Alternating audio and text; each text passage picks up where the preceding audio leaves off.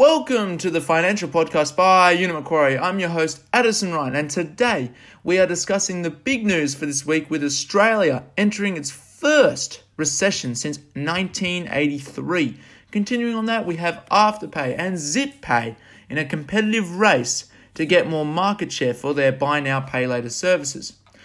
Australia's first recession since 1983. Firstly, the news announced this week from the Treasurer stating that Australia has entered its first recession in 28 years, following the struggles of the pandemic and its economic impacts.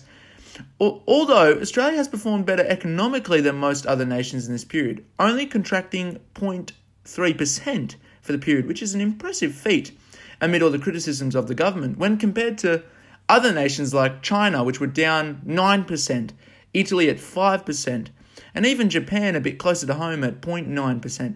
So Australia's done okay for the for the quarter, thanks to stimulus packages and an effective lockdown. But could more have been done by the government in preventing a recession? Perhaps one to debate for the next couple of weeks.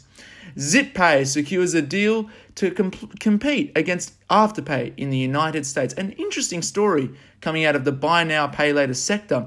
Uh, recently, as the major competitor to Afterpay in Australia, ZipPay announced a large $400 million deal to acquire QuadPay in the United States, adding around 3.5 million customers to the ZipPay service is a credible one and heats up the race between the two companies.